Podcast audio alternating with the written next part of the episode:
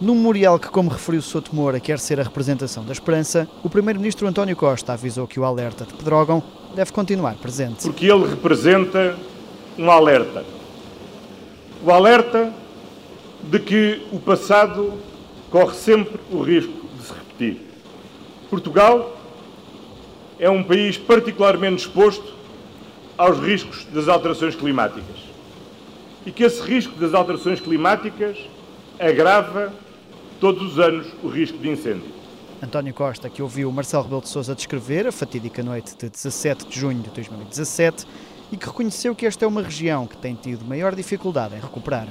Foi mais difícil e tem sido mais difícil aqui do que na área coberta pelo incêndio de outubro, que renasceu pelas oportunidades que tinha, as condições económicas e sociais que tinha rapidamente, aqui tem sido mais difícil. E por isso lançou o Presidente o desafio há um sinal que pode ser dado. E esse sinal de vida poderia ser num tempo em que acabamos de viver a experiência da junção de municípios representando uma região do interior, no norte, para celebrarem o Dia de Portugal, para o ano ser uma junção de municípios aqui no centro,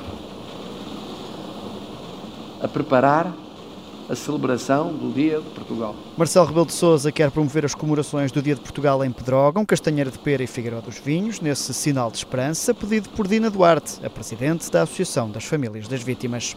Que as nossas lágrimas sequem para dar lugar à esperança de um país melhor, de um território onde há futuro.